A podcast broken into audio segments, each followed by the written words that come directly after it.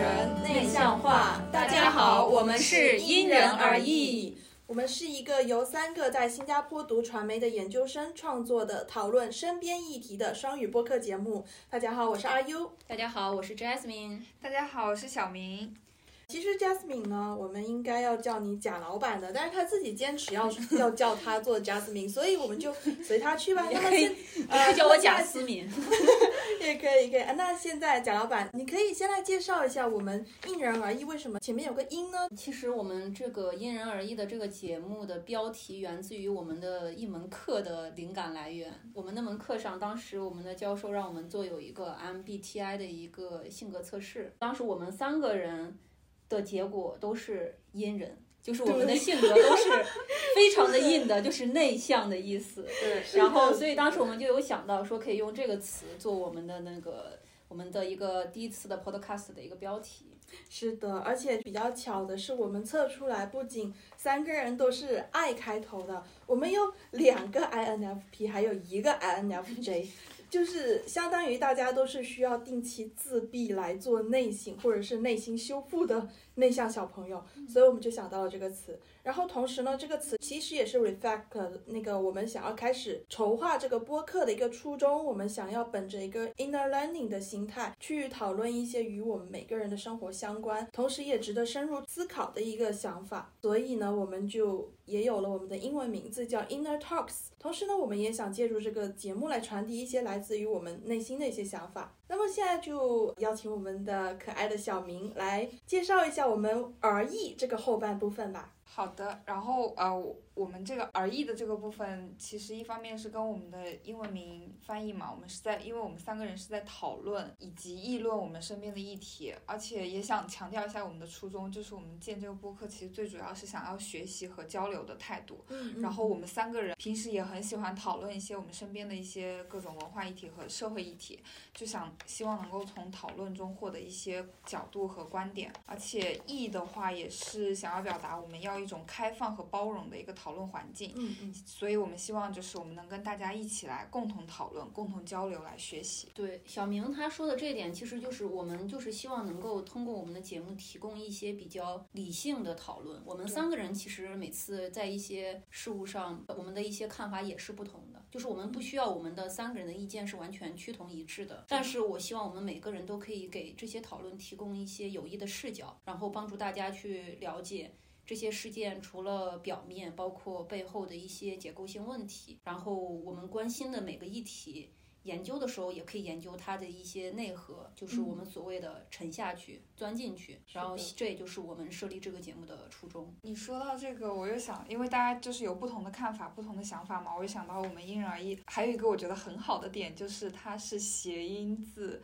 就是因人而异。其实我们每个人三个人都是很不相同的，但是我们都可以很理性、很客观的去讨论一些话题。是的。是，就是相当于我们是和而不同，对。然后呢，我们也希望就是就像刚刚贾老板说的那样，我们希望能在讨论我们身边的这些议题的时候呢，既不会太浅显，同时呢，我们其实也不想把自己放在一个高高在上或者说居高临下的思维里面，因为就是其实我们也都是学传播学的研究生嘛，在这一段读书生涯中，其实我们在不少的作业选题里面。已经尝试着去主动获取其他领域的一些知识，然后我们也希望这个播客能鼓励我们自己多去了解、多去沟通、去学习、去倾听，同时也是为了给自己带来一个知识的延展。我们三个其实也希望就是能借助这个机会，能在这个短暂的研究生学习生涯中留下我们一些共同的回忆。嗯。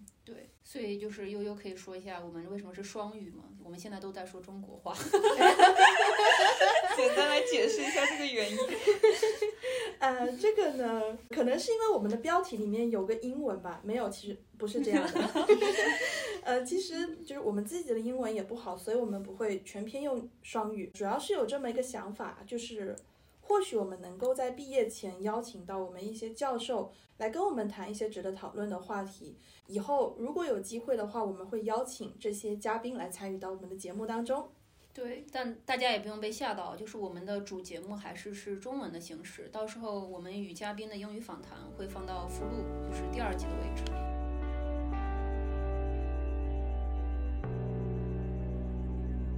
我们第一期的这个节目，那现在就可以正式开始聊我们今天的主题了。其实我们今天的这个主题叫做“从人口拐卖说起，聊聊女性成长的真实境遇”。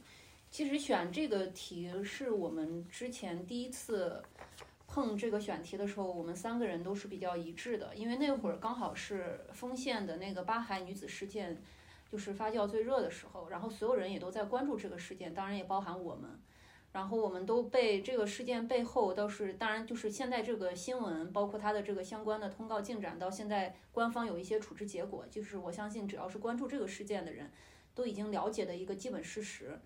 所以就是我们希望呢，就是通过这个丰县八海女子的这个事件回顾也好，就是更想挖掘的是，就是类似于这样的拐卖人口案例，在中国为什么会出现这么多，或者说。它这个背后的数据，真实数据到底是如何的？以及就是因为我们三个人其实现在是在新加坡，其实我也会比较关注，就是其实除了中国以外，包括新加坡在内的这些东南亚国家，甚至世界范围内人口拐卖的这些情况，到底是一个什么样的情况？然后我们就希望也是以此为延展，不光光是探讨人口拐卖这种层级的，就比如说甚至是危害到我们。从小就是可能都会面临的一些，说你们不要跟陌生的叔叔走，嗯，这种其实你可以延展到，就是我们为什么从小会面临这么多的选项，就是为什么我们会要担忧自己会面临到这样的一个处境，所以就是我们也会相当的延展探讨一些比较边缘性的一些延展性的议题，然后这就是我们今天要主要讨论的。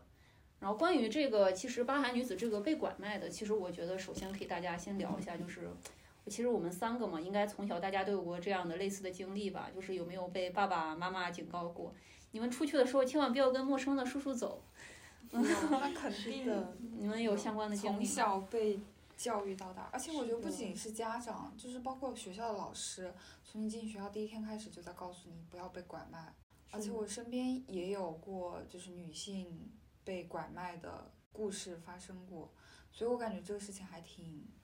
就在我们身边吧，对，就其实还挺常见。像我们从小到大的话，就是会一直被大人告诫说，你不能一个人去人少的地方啊，你不能一个女孩子出去旅游啊，以及你出门看到奇怪的人或者是陌生人找你问路、借手机之类的，你都不能轻易搭理。这些潜在的威胁感觉是伴随着我们的成长的。对，所以就是这个是也是互联网上很多人就是会做一些漫画图嘛，就是有一些是比较就是。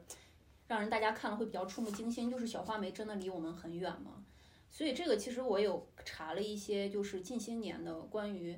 所谓小花梅们离我们远吗？就是我们到底从小面临被拐卖的这个风险有多大？其实根据最新的，就是到二零二零年为止的，二零一七到二零二零年为止的这些相关的人口拐卖的一个裁判的文书中，被害人就是是未成年的，其实是占百分之五的。也就是说，未成年女性是存在被害可能性，而且可能性并不低。所以，就是我们身边其实包括我，其实印象应该没有记错的话，就是二零一九年疫情刚开始那会儿，然后因为我回家了嘛，嗯，当时我们小区竟然也有存在过女童走失的情况。我也不清楚后面后面有没有找回来，纯粹是因为她姥姥带她去。嗯，附近的那个公园广场，然后后面就是小区的人，后面都因为他在找小孩嘛，嗯，就后来找不到了，因为那会儿疫情，因为疫情大家那段时间都是在家里，然后也导致了，嗯，经济经墨迹会比较少一点。对，然后所以反正这个事情我也不知道有没有结果，所以其实就是很多人会觉得这个东西离我们远嘛，就是百分之五这个数字，大家会觉得其实才百分之五，其实这个数字。不远，因为这些百分之五里面最小的那个被害人竟然年龄才十一岁，是的，所以就是真的就是没有离我们很远，所以这也是为什么我们希望今天关注这个议题的一个原因，就是人口拐卖这个事情是在我们身边，甚至有可能你的子女，甚至你朋友的子女，或者说我们身边的一些比较年纪小的在上学的大学生或者高中生，都是有可能会面临这个风险的。哎，其实小花梅这个案子当。大家就是最开始关注的时候，就是我们发现的一个最基本的事实，就是其实他是一个多次拐卖嘛，对，而且再来就是他还是有一个精神病的一个特征，就是大家应该有看到，就包括现在，其实后面就是关于医院他诊断的，就是关于他被身体上的一些凌虐，就是包括他的牙齿脱落到底是不是经因为虐虐待而导致的。其实现在已经有一些医学鉴定的一个结果了，就是说他可能是常年的牙周炎。但是其实他关于他精神病的这个症状的这个，其实根据现在一些就是关于江苏省的一些调查的结果，其实就是他本来就是一九九七年的那会儿就是已经。体现了一些精神行为异常，就是他第一次离婚回到云南的雅谷村的时候，而且其实精神病患者真的是被拐卖的一个高危人群。是的，精神病患者基本就是在我国被拐卖的这个妇女当中，占了有超过四分之一都是不同程度的精神疾病。嗯，而且关于多次贩卖的经历，也就是百分之十五点二的人都是被多次贩卖。嗯。所以其实这个就是属于你受过一次伤害，这些易受伤害的女性就是属于长期处在一个高风险的情况下。是的，因为本来其实我们女孩子就是处在一个比较弱势的地位，然后就是可能其中有部分女孩子她可能精神上有些疾病，她相当于就是处在了一个更没有优势的一个地地位上。就算呃，就像你刚刚刚提到，其实关于这一次巴海母亲的这个事件，官方已经有了很多呃心理层面的评估报告以及生理层面的评估评估报报告出来。就是虽然我感觉现在舆论上对这些评估报告的争论还是挺大的，嗯，但是其实我们也可以看到，就是这一次事件能够有有这些后续的处理，其实也是得益于大家的一个。愤怒以及舆论上的对，是的，就是舆呃舆论上长达了一个月的一个舆论发酵，大家都没有放弃，都在互相告知说我们不能把这个热度降下去，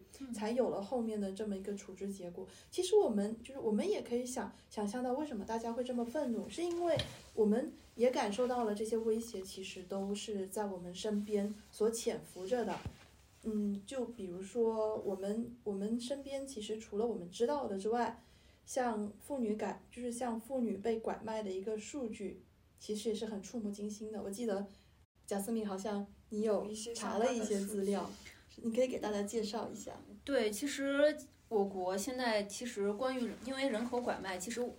准确来说，我国的那个法律是刑法是逐年就是在提高对于。购买者就是因为其实现在网络舆论也是要求要买卖同罪嘛，其实但是其实我国就是对于就是购买者就是收买者，就比如说小花梅的那个她的丈夫，其实现在是已经逐渐的提高刑法，但是其实现在还是没有到一个让这个收买者能够足以畏惧法律的程度，这也是为什么屡禁不止的一个原因。是的。然后其实我比较想说的有一点，其实就是关于我们的这个。被害人其实因为有一个很有意思，就是大家就会觉得，其实就是因为小花梅这个案子是一个中国籍的妇女嘛，但是其实我国人口拐卖大部分的受害人，按照最新的数据统计，其实百分之六十七是来自于我们邻国越南。哦，这么多。对，百分之六十七，百分之六十七。对，而且这个数字是逐渐提高的，因为我看了有两份的那个关于人口贩卖的一个研究嘛，然后一份是二零一九年的，一份是二零二零年的，然后其实二零一九年的这个数字是百分之五十点三左右，我没记错的话，然后但到随着我们现在到二零二零年，这个其实跟疫情也有一定的关系，因为疫情就是现在经济衰退，就是很多人就是更会。因为处被拐卖的人，我们会很容易发现他们的一些基本特征，就是他们对于金钱有急需的需求，这个是一类特征。另外一类就是可能就是精神病患者，他们是比较易于受到伤害的。所以就是因为疫情，很多经济现在形势也不好，所以就是又有更多的人会面临到这种风险，想要去获得更多的快钱，也会，所以就是所以越南被拐过来的大部分的原因，就是统计下来的结果就是他们想要来中国。打工赚钱，或者说想在中国嫁一个好老公，然后百分之六十七，而且这个数字是一年比一年高。对，而且哦，不过有一个有一个可能是因为就是在这些登记的被害者里面数据是这样，但是很有可能其实我们国家很多被拐卖的妇女她妇女她没有一个渠道去登记，可能水面下会有更多。对，因为我这我们可以看到，其实有很多就是在国内被拐卖到一些。呃，欠发达地区的妇女，她们是在当地已经，就不管是被被迫的还是无奈的，她们都已经有了事实婚姻。我觉得，就是对对，就这一层面来说，我觉得处理起来还是比较困难。对，这个也是我们国家跟别的国家最大的一个差别。我们国家人口的拐拐卖主要的一个目的是因婚而犯，而国外其实大部分是处于性剥削，就是卖淫为主的一个人口拐卖。就他拐卖妇女的目的是为了从事卖淫，但我们国家是为了让这个女的跟你结婚。对，这个就就很离谱。这个很有意思。其实我们觉得从购买者的这个分析，其实就很有意思。其实你想，为什么那些？因为其实购买者会，我们会发现，就是其实包括我看了一些关于人口拐卖的一些案例的，就是案宗嘛，就是现在大部分的购买者的基本画像，其实都是来自于农村的男性，因为他们长期就是存在一些男性婚压婚姻的挤压现象，就是无法通过正常的渠道找到一个老婆，因为性别比例失衡嘛，加上农村的一些天价彩礼的一些原因，然后但是他们必须要实现传宗接代这样的目的。是的，就是家里都有一个皇位嘛，开个玩笑。没有，因为其实中国就是因为其实因为咱们咱们咱们三个应该都会有比较深的感触啊，就是我们其实就是后代执念还是挺严重的，是的，就是一定要有后代，就是不孝有三，无后为大，就是而且中国其实是一个随父姓的，就是我们后代就是被认为是父系的后代，然后女性也不会入宗祠，相相对于女性，其实这些男性就觉得我一定要有后代的执念，就会更深一点。是的，是的，就像在我的呃我老家，就是在中国南方的一个地方，嗯，他们那边的那个对于后代的执念强到了，就是在曾经计划生育管得很严的时候，也是有很多家庭愿意冒着那个风险以及金钱上的损损失，去在生了一胎、两胎甚至三胎的女孩子之后，依然要去生最后一个，看是不是男孩。就是他们只有在得到了那个男孩之后，他们才觉得哦，他们终于有一个儿子，有一个后代了。然后在在这个儿子之前的那些女孩呢，就就对他们来说可能只是孩子，就可能并不拥有跟那个最后的男孩一样的一个继承权，或者是作为一个后代的一个权利。其实这种现象在我们身边真的很常见。而且我我记得当时就是计划生育特别严重的时候啊、就是管控很严的时候，嗯，呃，因为只能生一胎，所以那个时候不是有很多非法的检测胎儿性别的一些哦渠道和措施，然后他们就会在怀孕之后能够检测出来是男性还是女性，然后来判断要不要生育，因为这个其实也跟我们后面讲，就是可能会讲到一个性别失衡有关嘛。嗯，对对，因为其实就是传统的中国，它是将家与家族理解为承继性构造体，就是父辈与子辈，所谓的是一体两分，同气一息，然后通过继承祖先，继承，然后传承到子孙，家族得到延续。但关键是古人认为的这个同气哦，这个关系单指父子，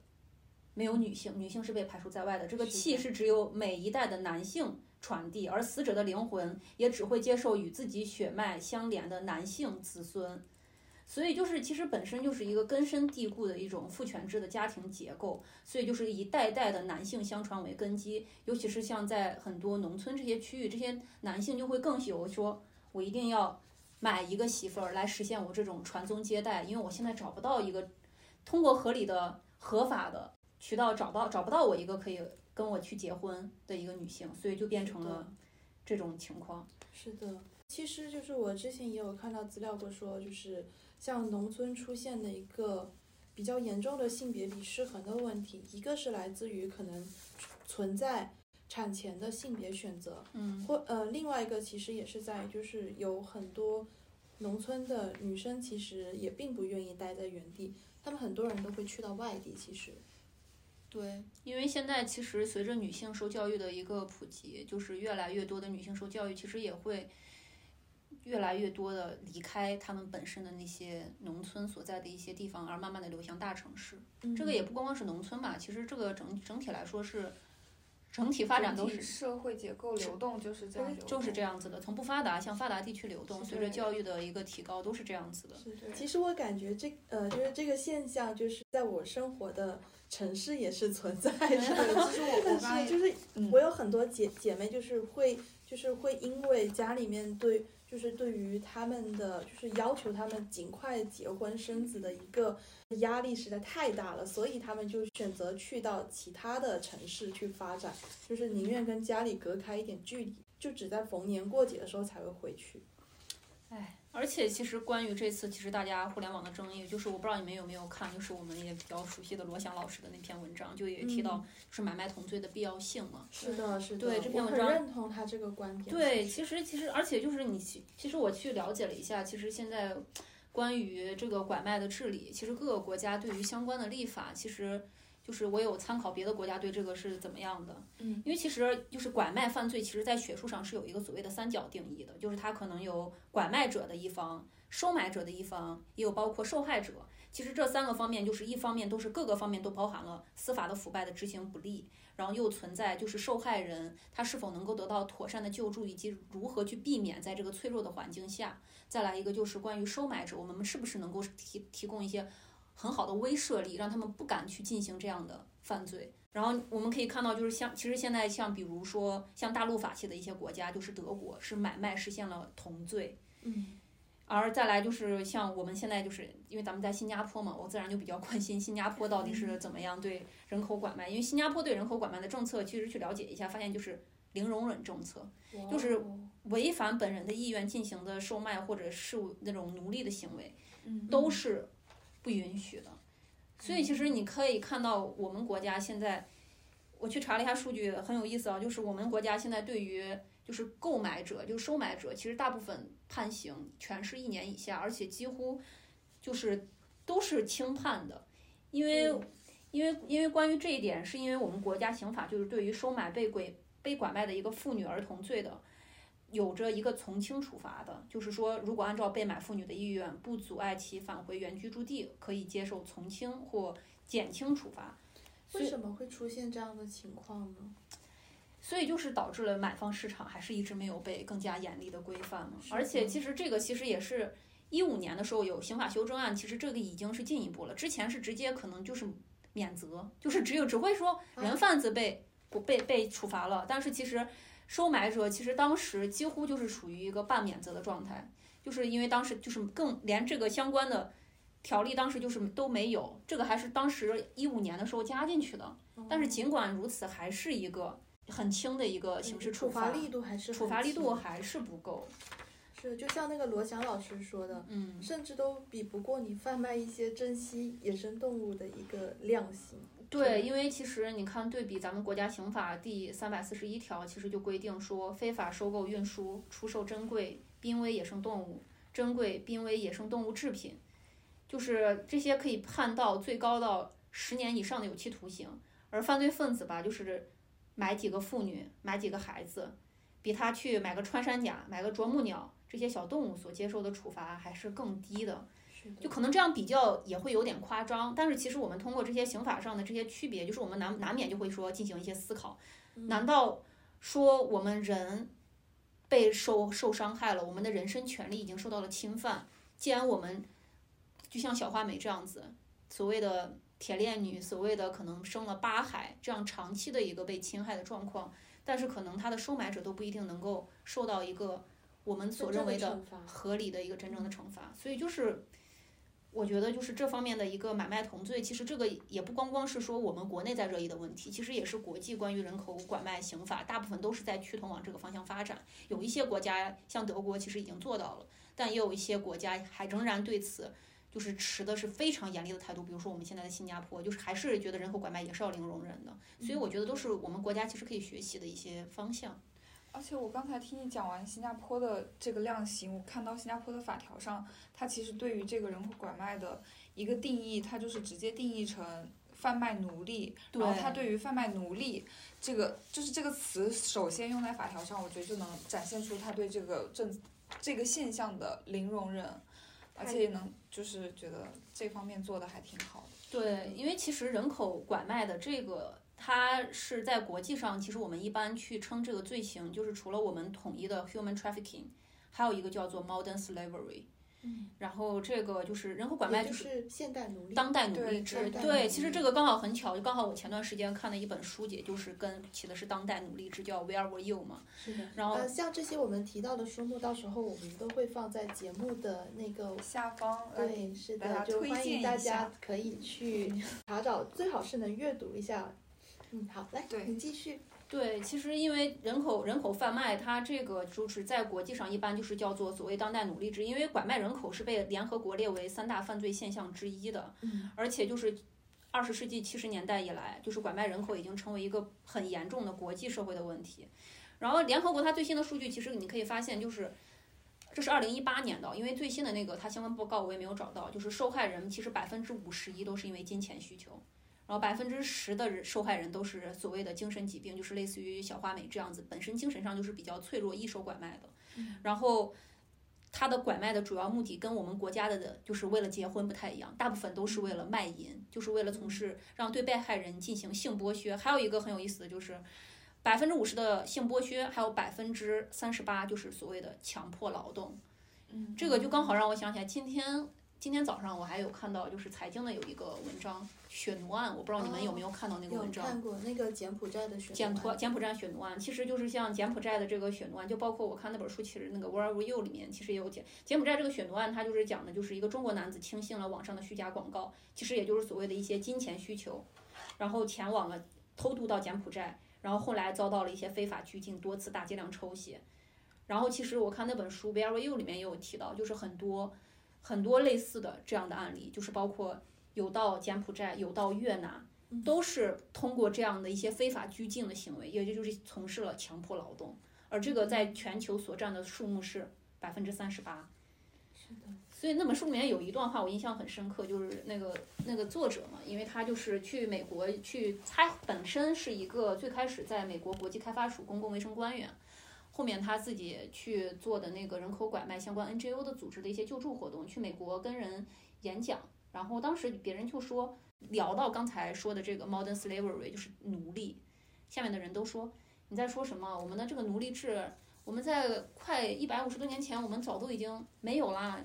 然后那个当时当时他当时就是列了一个数据，就是根据二零二一年人口贩卖，其实现在仍然有四千多万的，就刚才我们提到的这种性剥削以外，还有强迫劳动。四千万的男人、女人，这个什么概念呢？就是要比加拿大整个的人口都要多。我的天！而且联合国还指出了，就是我们其实现今世界上的奴隶比任何时期都要多，而且就是在每个国家你都能找到这样的奴隶，尤其是随着新冠大流行，增加了这种受害者的容易的脆弱，因为他们经济上的脆弱，或者说对于环境暴露的脆弱，所有的年龄背景和国籍都有可能成为人口贩运的一个牺牲品。是的，嗯、对。然后我记得，因为我们正好讲，一开始其实还是从小花美讲起来的嘛。嗯、然后我记得我们前前一段时间在查资料的时候，看到了一个关于二零二一年全球性别差异的一个这个报告。嗯、我当时印象很深的也是我们我们的一个女性的生存和健康报告，其实还挺低的。我想悠悠当时查了一些资料，要不要介绍一下？啊、是的，是的，我当时就坐在你旁边那个座位，我直接惊呼出声说。去上上一年是最后一名，今年不是去年又是又是最后一名，还挺稳定，是的，很稳定发挥，很稳定，很稳定，是的。然后就是呃，就是连续两年处于一百五十三个国家的最后一名，就是为什么呢？主要原因在这个世界经济论坛发布的二零二一年全球性别差距报告中呢，呃，主要的原因还是一个在于出生性别比失衡。嗯，就是在中国的一个呃自然出生性别比是位于一个零点八八的位置，是远是是远低于零点九四的一个自然出生性别比的。然后另外一个重要的原就是像这个性别比的失衡，主要还是呃很有可能的原因是在于因为重男轻女概念带来的一个产前性别选择。就是，其实我是生活在南方的一个城城市，所以我是经常能能听说，在疫情之前有一种服务叫做把你送过去香港，在那边儿做性别检测，因为性别检测在大陆现在是不合法的嘛，我记得。嗯然后呃，回到我们的话话题，就是另外一个原因是，全世界约有一百二十万到一百五十万失踪的女婴，然后这些失踪的女婴呢，在中国跟印度就占了百分之九十到百分之九十五，其实这，个比例还是很大的。嗯就是虽然呃虽然说，其实全全球的失踪妇女数量也是挺大，是在二零二零年是一点四二六亿，是一九七零年的两倍。就其实我们可以看到，那么多年过去了，对于女性的一个生存状况，在数据上看起来似乎是越来越差的。它就尤其是我们很没想到的是，中国可以继续排在了最后一名，就是作为我们的母国，我们的祖国，我们看到这个排名其实还是，嗯、就是还挺痛心的。也挺伤心的。是的，是的，而且你说的这个数据，我觉得很，就是一般来说，我们都会觉得会越变越好嘛，数据，而且女女孩的那个识字率、教育率也在上升，但没有想到数据反而还在增加这个失踪妇女。是的，是的。就其实我们也可以看到，就是我之前也听了那个海马星球的一期播客，嗯他们在聊，就是呃，就是现在中国微博女权运运动的一个发发展，他们就提出了一个，就是让我呃，就是让我就引起了我的注意的一个观点，就是他们发现现在的女生在做的一些努力，其实在很多很多年之前的那些女生在做的努力是完全一样的，就相当于说。这么多年了，其实我们获得的进步是很少很少的。然后我们想要推进我们的权益的努力，就算做了很多，我们也是遇到了特别特别多的阻碍。然后回到我们今天的话题的话，其实我们一开始也讲到了，呃，就是那个贾老板说的那个被拐卖的受害人的画像，其实是在于十四岁到六十岁不等，但是平均年龄还是比较小的，在于呃就在那个十几岁到二十几岁的区的区间嘛。然后就是其中有很大部分其实都是妇女，就回到我们一开始讲的，我们从小真的是伴随着这种被拐卖的阴影长大的，甚至在长大了之后，就是在我们长大成人了之后，也会就是也会听说身边有谁谁失失踪了，或者是在网上经常能看到那些寻人启事。对，然后就直到现在小花梅的这个事件，让我们知道，其实我们每个人的生活离离小花梅的生活可能就只有一条铁链的距离。对。我嗯我想到前两天小花梅的事情很就是处理结构刚出来的时候嘛，我跟我妹妹在聊天，而且当时就是那个地方的很多拐卖妇女的事情都出来了，然后他就给我发了一些关于如何防止防止自己被拐卖的建议的推文给我，然后我也找了一些相关的推文给他。其实当时我们都觉得这是很正常，在互相关心，但今天正好聊到这个话题，我就在想，我们都已经二十五六岁了。是而且都生活在一线城市，我们还是要很着很担心的这些问题，去给自己一些建议啊什么放在心里。对啊，是的，是的。对，然后就是有有一个比较明显的，就是就是像我们刚刚一开始讲讲到，就是我们从小都都会有大人告诫我们，然后我们长长大了，我们的朋友、我们的兄弟姐妹也会随时互相告诫你要怎样，你不能怎样。对，嗯，嗯，然后就是，而且我们很多人也都是从小害怕那种路上很奇怪的人，走在路上有陌生人来问路的时候，我们甚至还会有那种应激的表现。就其实还挺可怕，就是为什么我们从小到大都要活在这种精神压力下面？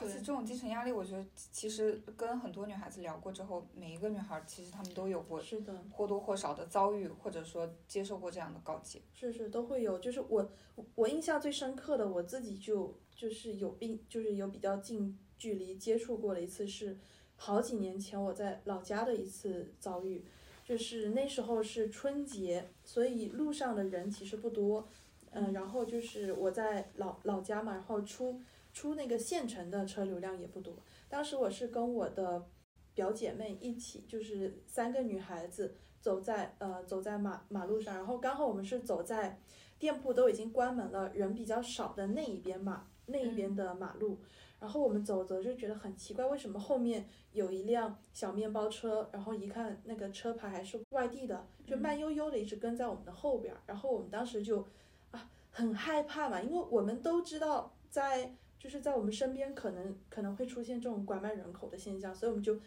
很害怕，当时就是几乎是横横穿马路，没有等到红绿灯或者是斑马线的地方，就直接穿过了马路，走到对面有店铺开着，然后也比较热闹，然后就是我们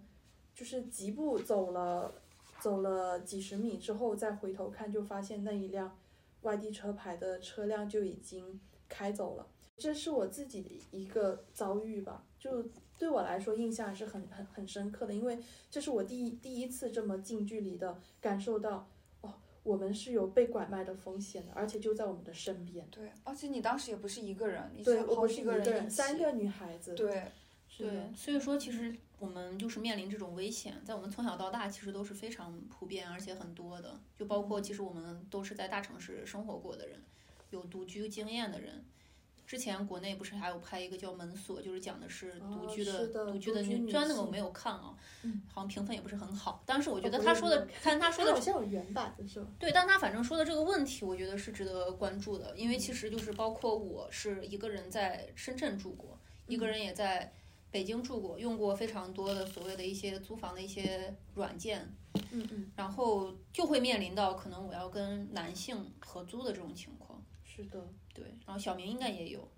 我我没有跟男性合租过，因为我在租房的时候我就直接排除排除掉了这个选项，就我不跟异性合租。对，因为女性会嗯非常关注这一对点，因为觉得风险是非常大的。而且而且我记得我当时刚毕业的时候，就是呃，我不是去另外一个城市一个人独居嘛，然后我嗯当时就把。就是看了很多女性独居应该关注什么，然后我当时还把我当时的男朋友的一些衣服啊、鞋啊什么的挂在窗户外面的阳台上，然后还有那个放在门口，就是告诉别人我不是一个人住，我是跟比如说男朋友也在，然后就是有一种暗示吧。其实，然后包括呃，我还在包里放了什么防狼喷雾，然后报警器啊，这种东西都是随身在我包里的，因为那个时候就是会很担心一个女孩子在路上，哪怕我已经是在一个一线城市了。是的，就是其实我们这些担呃担心并不是没有原因的，就是我记嗯得在去年下半年的时候，有一个事件就让我们很多呃就很多女孩子的一个恐慌就达到了一个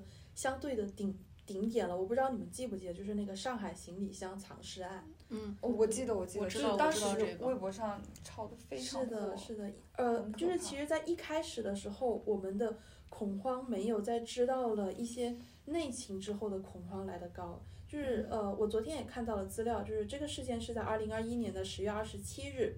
上海长宁区人民检察法院是对那个杀人案的犯罪嫌疑人王某松已经批准逮捕了，但是目前的话，这个案件还是在进一步侦查中。嗯，然后就是关于这个案件本身，就是就是最令我们感到害怕的，其实是当时呃呃像南都跟红星新闻之类的新闻媒体都有报道过了，就是这个作案的男子跟被害人的那个女呃就是那个女生都是住在六楼的，而且他们的就是他们住的那个两栋楼是相相邻的。而且就是那个，就是那个男生的窗户，甚至可以直接看到那个女生的窗户，这对我们来说真的好可怕。这个是的很可怕。哦，我就想到我当时一个人住的时候，我会很注意对面的人，是就是就很担心对面有人在看我什么的。是的，对，我是其实我当时对面什么都没有啊，是一个空地，但我就不同了，我是房子里旁边就住了一个男生，真的很恐怖。当时其实刚开始的时候，我还是没有这种，就是我觉得还行吧，因为我们虽然是合租，每个人的房间都是有单独的锁的，嗯，但是后面那个男生就变成行为有点异常，他的行为异常哦体现在就是半夜经常很晚回来，又摔门，然后又不知道在厨房从事一些什么活动，然后经常行为举止真的非常的奇怪，然后后面我就搬走了，后面真就是直接那个合同没有到期，但我还是搬走了。而且其实其实我我换个角度讲，可能那个男生他没有什么恶意，他也没有什么想要呃想要怎么样的一个动机，嗯嗯，但是就是因为我们从小，阿尤刚刚讲的，我们从小受到了这样的告诫、这样的威胁，告诉你们可能会有危险，所以我们看到了这样的一点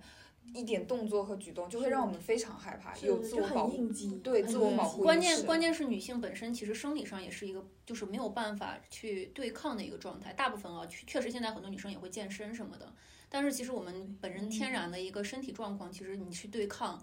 一个可能情绪很激动，甚至要有暴力倾向的一个男子，我们有时候是很难把自己从这个危机中解脱出来的。是所以其实我们也会尽量去规避这种冲突。对，就告诉自嗯己要保护好自己。是的，而且除了我们独居的时候，像我们之前在工工作的时候需要一个人出差，我一到酒店第一件事其实就先先检查一下室内有什么奇怪的东西。摄像头，摄像头对，然后第二件事就是把窗帘，就是至少把呃把那一层就是不挡光的，但是可以挡掉视野的那一层全部拉起来。还有那个酒店装的那个挡门的，对不能对对对开门的对，是的，就还有那个门锁之类的，对就全部都锁起来。对对，是的，然后就是呃还会开始排查一些奇怪的发光点，就是会不会有潜在的摄像头之类的。哦其实我们呃，我们真的就是有时候在生活里小心翼翼到一种很疲惫的程度，但是我们不得不去这么做，因因为我们知道有些风险并不是我们觉得。我们觉得它呃不会那么轻易的发生在我们自己的身上，我们需要去尽可能的防范这一些风险。对，而且我相信这也不是咱们三个就是说在这儿提的关注的问题，其实应该根据相关的一些调查，应该有一些具体数据，其实应该是大部分女性都会。有的有，对就像呃，我昨天也有看到资料，是时尚杂志做过了一份调查报告哈，呃，就就是女孩子在独居的时候面临的问题中，安全问题是排在第一位的，嗯，而且这个安全问题之后，呃，紧跟着的是说，就是女生很害怕在身体不舒服的时候，没有人可以寻求帮帮助，或者是发生意外的时候，没有人可以寻求帮助。就简单来说，像排名前两位的这个担忧都是关于安全问题。对，其实但是其实除了这种安全，我们比较可能就是比较已经威威威胁到我们比较一些身体伤害，其实我们日常生活中面临的一些言语骚扰更，多，还有性骚扰啊，或者说我们日常生活中其实面临的这种次危机的时刻也是蛮多的。就比如说我们的地铁、公交，或大家其实也会有一些很多的相关经验，就是其实我们除了这种同居的时候，或者说在生活方面要注意，其实我们平时有时候在地铁各方面也要注意保护自己。对，是的，是的，就是我们先讲那个骚扰吧，就是我们可以知道，就是米兔运动是大概是从二零一八年的年初在国内开始，嗯，就，是开始出现的嘛。嗯，嗯，就是一个标志性的事件，就是那个北航陈小武，我不知道你们还记不记得？我不太，呃，就是他，就简单来说，他是一个教授性骚扰博士的一个，呃，就一个事。哦，这个这个你说这个这个我具体的我应该有点对对印象，对是的但我真的确实不记得他名字。是的，然后就是其实除了这些发生在高校里面的性骚扰事件，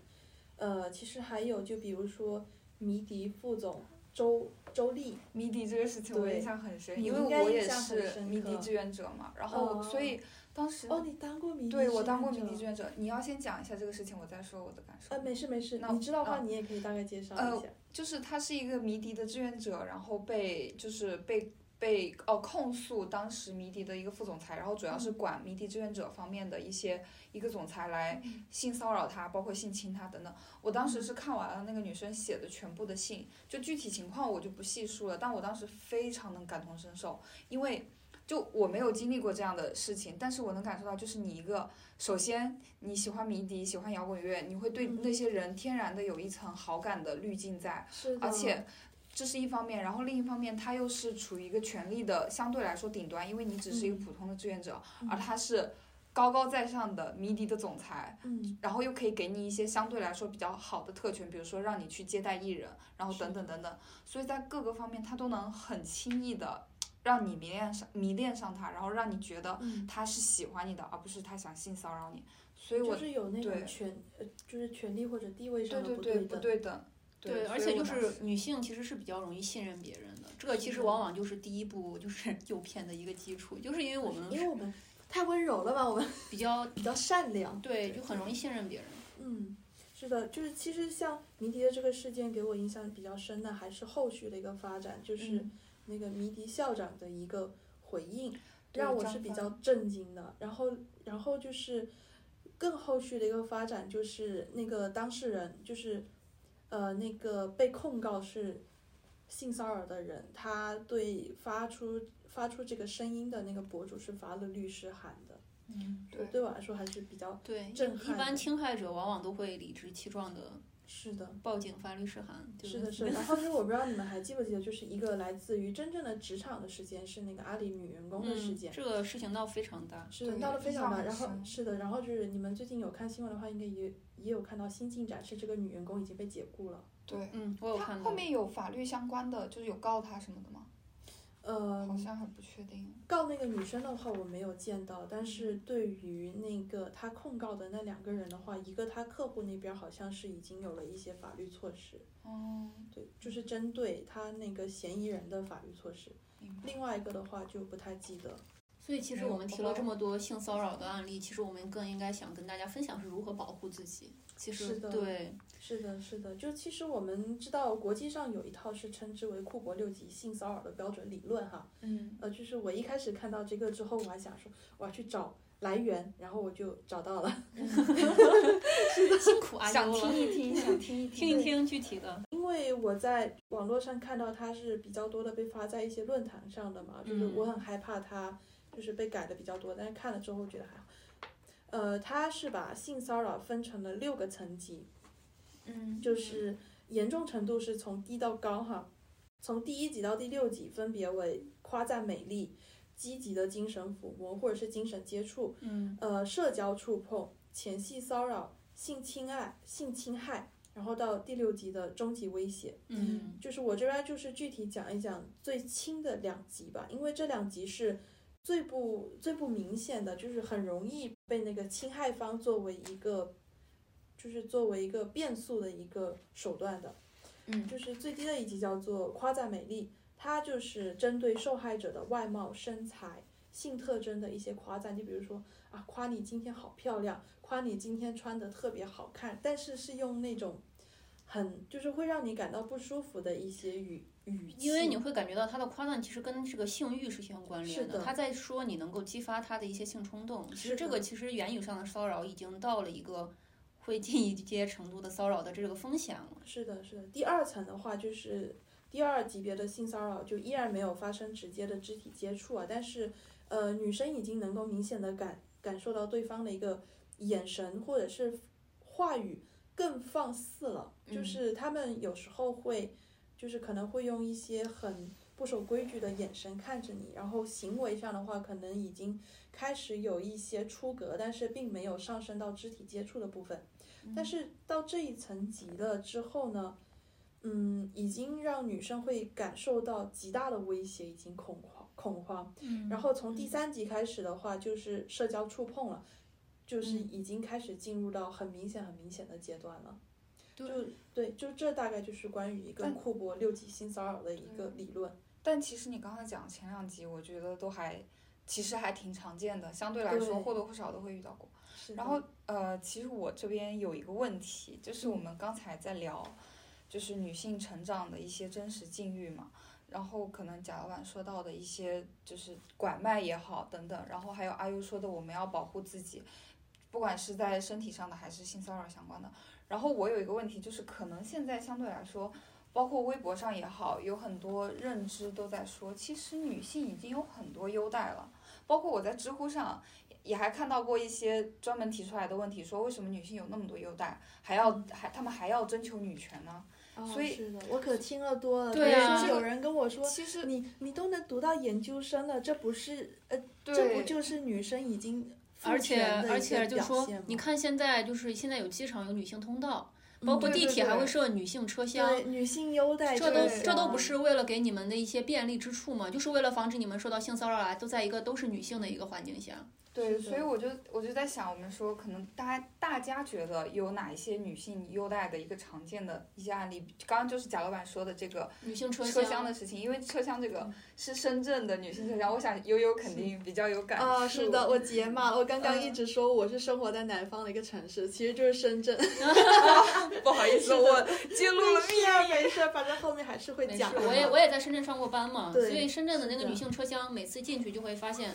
也没有印象很深刻，并没有就是并没有感受到什么不一样，跟其他车厢都是是一样的。对，但是嗯这个现在已经被当做一个很好的一个攻击这个借口，说我们已经提供这个相关的一些。是的，那这个这个车厢其实它是一七年开始设立的嘛，然后我看了一下，年下到现在第五对对对年了，都没有撤销掉。对，嗯当时他这个就是提案的这个委员，他当时的初衷其实可能也是好的，因为对，他从真实的情况考虑，女性可能在车厢确实比较容易遭受到性性骚扰，嗯而且他们觉得女性更难挤上地铁，在高峰高峰期的时候，所以就设立了这个车厢。真的我很能挤，可能这个我我超想太能挤多了，的好吗？非常能挤。对他真的想太多。我在北京都是能够一个脚尖站在地铁里的女人，真的。所以我们 在。这方面的差距其实都是不存在的。对，而且他就像你们说的，他其实已经五年了，那他这个成果到底怎么样？其实现在看下来，并没有，并没有说真的能够帮助到什么实质性的东西，所以我们都在嗯，想，是的，它不仅没有作用，它还给了，就是它还给了一些人，就是一些攻呃，就是拿来呃，就是拿来攻击我们女生的一个借口。嗯，而且就是呃，其实对于生活在深圳的人来人来说，这个女性车厢最大的呃，就是最大的存在感，可能就只有那么一些粉红色的标志，呃，就是就包括车厢里面。车厢里面的粉红色标志下面往往也都是坐着很多男生，嗯，对，就是而其实前不久完全没有什么一次吵。架上热搜的事情，就是一个女生指责男生为什么要坐这个女性车厢。那然后其实还有一些其他的女性优待，我觉得最近一个比较大家讲的比较多的是产假的延长政策，哦因为我们大概是从去年八月份开始，人大就通过了关于修改计划生育法嘛，嗯然后，而且是我最近查了一下新闻，就是到今年年初一月份的时候，我们国家现在有已经有二十五个省份普遍延长了这个产假到三十天到九十天不等。Which means 就原本我们有已经有半年了，然后现在又所以多了呃，所以这个三十到九十天是延长的部分。对又多了三十到九十天，这个是一个。那其实这个就是设立这个法肯定有好处嘛，第一个就是会觉得减轻了家庭的负担，嗯，然后就是让让大家更有时间去照顾孩子，更愿意生小孩儿。嗯来减轻这个生生育率低下的问题。但是还有一个很显而易见的，对女性来说坏处就是它增加了企业的用工成本。对然后，因为我我正好我想到前不久我一个 HR 的朋友跟我分享的一个见闻啊，就是他在超一线的一个城市的小型企业，然后他们的老板某一天就跟他们说。呃，我要让我们要在三年内让我们公司的女性职工下降到百分之三十左右。我的当然天，他就直接这么说了吗？，对，他就直接这么说。当然一方面可能是他这个公司的呃企业的性质，它可能本身招男性就比较多，但是它这样讲的一个考量，就是因为女企业的用工成本实在是太高了，嗯，对于对于负担这样的一个产假特别长的产假。如果算是九十天的话，其实你相当于一个女性，如果招进来之后怀孕了，企业要让她嗯待九个月，对，九个月，相当于是一年了。其实实现在就非常多这种看似是利好女性，但是其实实质上在执行的过程中，反而会把我们处在一个非常不利的一个处境的一些是的，相关的一些规定。是的，而且其实这种产假，它在延长了女生的产假的同时，它并没有同期延长男男性的一个育儿假。对，呃，就是就是这种就是这种变化可能会给我带来一种印象，就是就是我们就我们这个社会好像默默认生儿育女都是由女性来全权负责的。嗯对我，我正好在看产假相关的东西嘛，我觉得可能有两个问题。第一个就是，就为什么我们觉得产假太长，是我们觉得不好的事情。第一个就是因为它用工成本直接增加在企业身上，然后这样就会导致企业它想它直接就趋利，他就不招女性了嘛。嗯第二个就是因为女性去育儿了，然后为什么男性没有育儿？然后但是有也有一些国家做的比较好的，因为我们也在新加坡嘛，我就了解了一下新加坡的产假政策，就正好也跟我们的 local 的同学聊了，而且也跟新加坡这边的 HR 的同学也聊其实也过。就是就就近嘛，也不是说嗯今天的节目要特意提一提新加坡什么的，我们就是就近，就近比较好了解。正好随便聊了一下，就这是一个防防杠通知。就对，然后呃，带薪就是新加坡这边的产假，一般来说女女性妈妈是有四个月，然后爸爸是有两周，然后但是有有跟中国有不同的是，她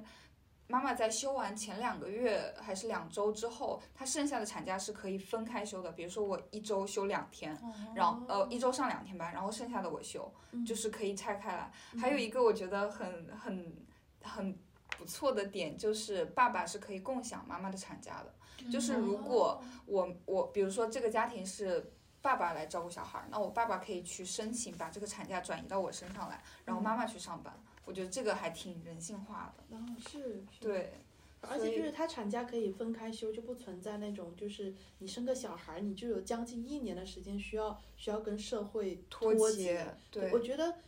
跟社会脱节以及离开工作岗位一年时间，这对于一个处在职场上升期或者是平稳期的一个女生来说是致命的打击。对，是的，对，尤其是其实咱们现在说的这些问题，就是为什么觉得女性的这个产假和男性的这个育儿假是这么的不对等的一个情况。很多时候，我们其实因为我们社会就是把母职这个角色更多的绑定给了女性。对。是的，对对，而且我们在讲这个的时候，其实我们觉看起来是觉得对女性好，但实际上对有些男性也不公平啊。因为我我想到前不久不是在看金斯伯格那个纪录片嘛，嗯然后有一个案例我印象还挺深刻的，因为她其实她虽然是一个女权主义者，然后是在帮女性争取权益，但她实际上那个官司是在帮一个男性打的，嗯就是一个失去了妻子的呃单亲爸爸，他想要申请专门给单亲家长的一个救济金，但是当时那个政美国的政府拒绝了他，因为他们说这个救济金是只为母亲准备的，你是一个男的，你不可以要。然后金斯伯格就觉得很奇怪，为什么为什么同样都是单亲，为什么爸爸不可以领，妈妈才可以领呢？然后他就去状告了这个事情，然后一直上诉到最高人民法最高法院，最后就是把这个救济金给了这个爸爸，而且美国的法律也改写了，我觉得印象还挺深刻的。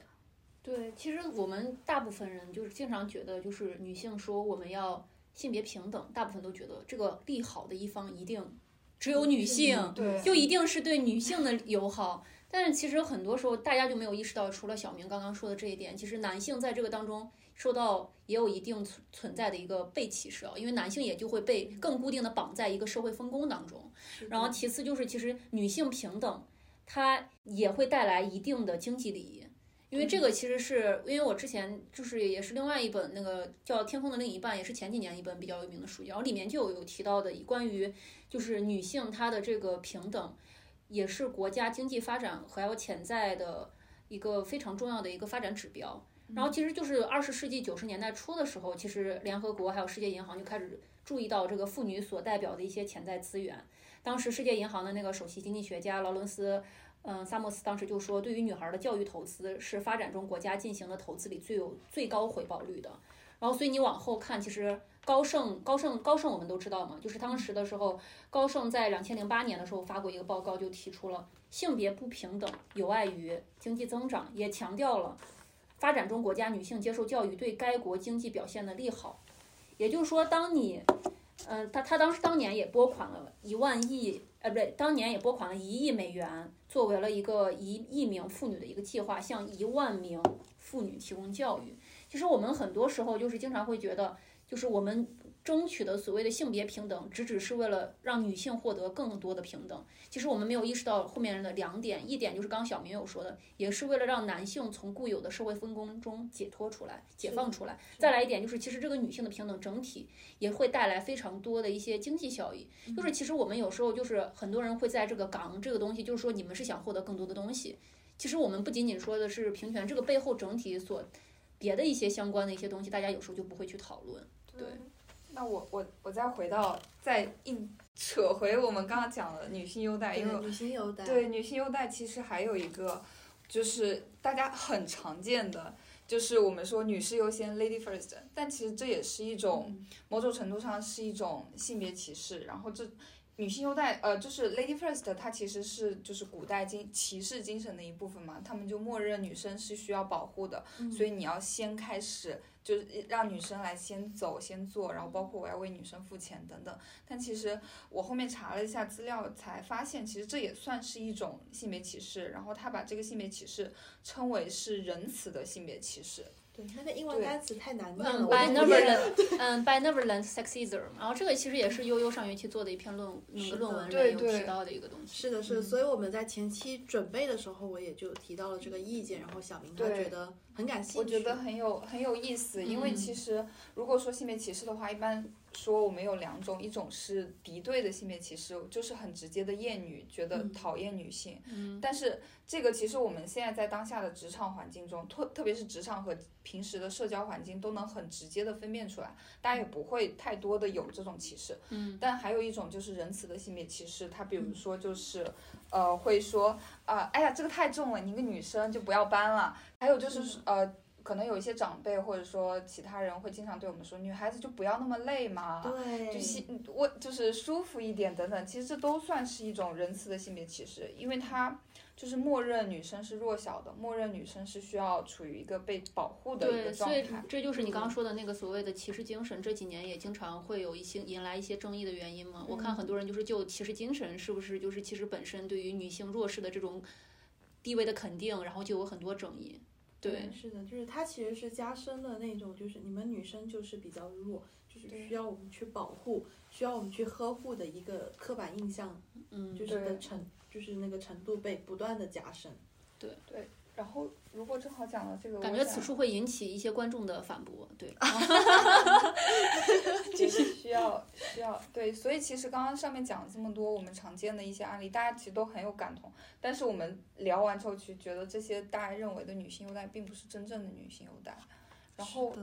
对，所以我这里想说一下波伏娃的 一段话，引用一下，因为我我看完就是我查完女性优待相关的，我就对她那段话特别有第二感触对第二性的一段话。第二性应该是大家都有读，对我没有读完，对不起，我也没有我读完我说实话，没有关系可以先读读波伏娃最近的那个自传。是是就。成为波伏娃我觉。得其实我觉得第二性，只要你读了超过前言的部分，就已经是一个很好的开始了。而且其实我觉得有时候大家选择就是如果想去了解女性主义相关的书籍，就是有时候大家会先挑，比如说第二性。其实我们近些年还有一些别的很多女性主义的书籍，包括其实如果大家比较想喜欢读故事类型的，像《那不勒斯四部曲》、艾琳娜·费兰特、嗯这种，其实比较好入手、比较好易读的。这种其实都是大家可以选择的方式，不一定一定要先开始选这种大部头啊，也可以也可以选一些，比如说现在上野千鹤子老师，然后包括啊对这些我看了他那两本书，对尤其是其中有一本是那种谈话题的，我觉得是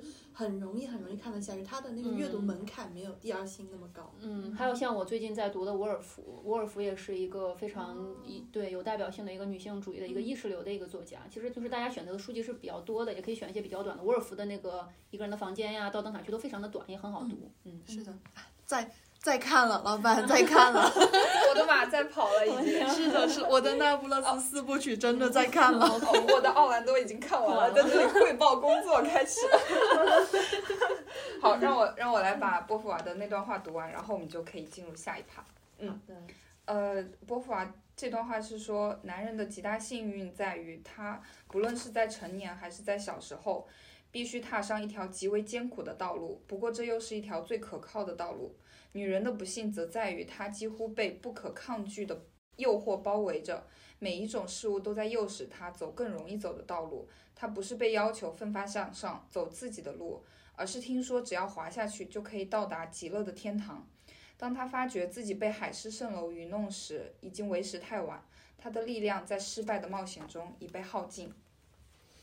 对，然后这段话我觉得也可以很好的解释一下我们刚刚说的仁慈的性别歧视吧。那所以，我最后其实还有一个问题，就是我们觉得什么是真正的女性优待呢？既然我们说刚刚讲的那些，我们觉得不算女性优待，想问一下悠悠和贾老板，你们觉得什么是真正的女性优待？我我觉得很简很简单，就是其中一个关于嗯产假的问题，就是有一个很简单很简单的解决办法，就是男女产假同场，对，我或者是也觉得，呃，或者是共享共享一段产假。嗯，对，就其实是一些，就是呃，我们说出来都觉得应该是很容易实现的一些做法，其实就可以就是可以极大的改善我们所面临的一些问题了。对，很大的困境也看起来也很好实施啊。对对对对对，是的。对，其实我觉得小明提的这个什么叫更好的女性优待这个议题，其实我觉得把它归根到最后，其实还是我们如何去实现一个更好的性别平等吧。其实我就是比较赞同，就是像刚才你有提到那个金斯伯格法官吗？嗯他之前就是有在提过一点，他就说，其实我们的社会当中真正的变化、长久的改变，永远都不是一蹴而就的，而是一步一步实现的。嗯这也是他一直在最高法院所实行的一个政策，就是他自己所选择的一些方针，就是包括他刚才你说的那个选择男性去为女性平，就是性别平等去进行一个更好的争取。嗯所以其实就是不管是在这种刚才我们说的产假这种领域，包括社会上别的一些同工同酬啊，同工同酬，就是我们有看到前段时间那个奥运会嘛，嗯奥运会的那个很多新闻就在说女足的这个薪酬的问题。亚洲杯，那个是亚洲杯，对亚洲杯，，哦对对，呃不好意思哦，亚洲啊亚洲杯，嗯，然后然后再来就是我们再往往后看，就是还有一些包括女性作家写作，就是为什么现在就是很多人会说女性写作，就是之前大部分都是。被一些男性，就是有有一本书叫做《如何抑制女性写作》很有名嘛，包括哦、那本我也有看过。对，然后包括那个沃尔夫的一个人房间也是在讨论女性写作为什么不要用自己的房间。其实我觉得就是我们刚说如何去讨论女性优待，我们往往后面再说，其实就是我们如何让女性真正在各个领域、各个平等、各个层面，真正去活现更好，获得一个更好的平等。这个是我们需要一步一步做的。这个是我非常赞同这个金斯伯格法官的这个这句话，就是我们不可能说一下子我们要所有这些人、这些领域都实现这些大方面的改变。其实我们是要包括我们每一个人，我们的每一步，我们的每一个举动，都可以慢慢的去朝向更好的方向，嗯，朝更好的方向走去。是的，就包括那个同工同酬，其实也不光是在运动界，我们也可以看到，就是包括是那个话呃话题度，包括曝光度比较高的好莱坞，嗯他们也是已经努力了好多好多年，直到呃直到这两年，就是行业的环境有了一些变化之后，我们才看到了一些比较乐观的进展。但是对他们来说，他们需要走的路还是很长，对我们来说也是一样的。尤其是我们处，就是我们并没有他们，就是他们那种比较高的号召力。我们是作为一个普通普通的女生的角色，我们在面对一些不公的时候，有时候我们会意识不到，有时候我们意识到了，但是发现就是要要去呃要去对抗这种不公，需要付出你很多代价。但是其实呃，就像刚刚贾思敏说的那样，很多东西都不是一蹴而就的，我们还是需要一点一滴的做起，就是也不要放放弃吧。我们可以坚信，现在我们走的每一步，在我们以后都可以成为我们我们路上的一些基石。对，对我们先走起来。对，就是那个很简单的海星的故事嘛，是的，是的，就是一个人到沙滩上看到一个男孩在捡海星，跟他说，沙滩沙滩上这么多海星，你知道吗？你这么做是没有用的。然后那孩那个男孩就捡起了一个海星扔回海里，说至少对这只绝对有用。其实就是非常简单的一个举动。是的，嗯，是的，就包括其实我们今天就是会想到把把这个主题作为我们播客的第一期的节，就是第一期的一个 topic，也是为了能够发出这样的一个声音，引起大家的一些注意，就是把我们手中的这一颗海星扔回海里，看一看我们能达到怎样的一个成果。我们也不要求能能达到一个质变的过程，我们只需要参与到这个量变的过程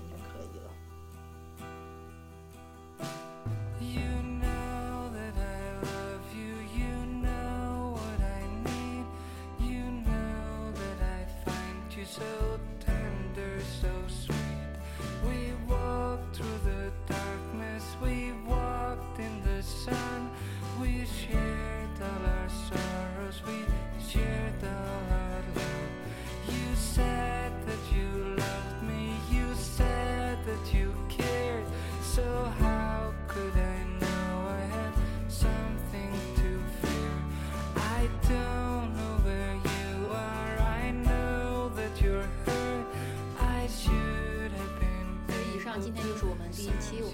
拐卖人口，然后这个大的话题聊起，然后聊到了包括最后关于我们成长机遇的一些问题，以及关于女性优待的一些话题讨论。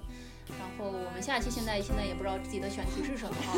因为我们还在讨论，然后也要赶很多 deal，对，是这样子的。对就丢非常的多繁忙的作业中。对，然后但是我希望我们下一期的话，其实因为最近其实发生的新闻也是非常的多，然后我们希望也是还能够找到一些比较有启发性的议题跟大家一起讨论，然后也跟大家进行一些比较好的互动，然后非常感谢大家今天的收听，我们是因人而异，我们下期见，下期再见.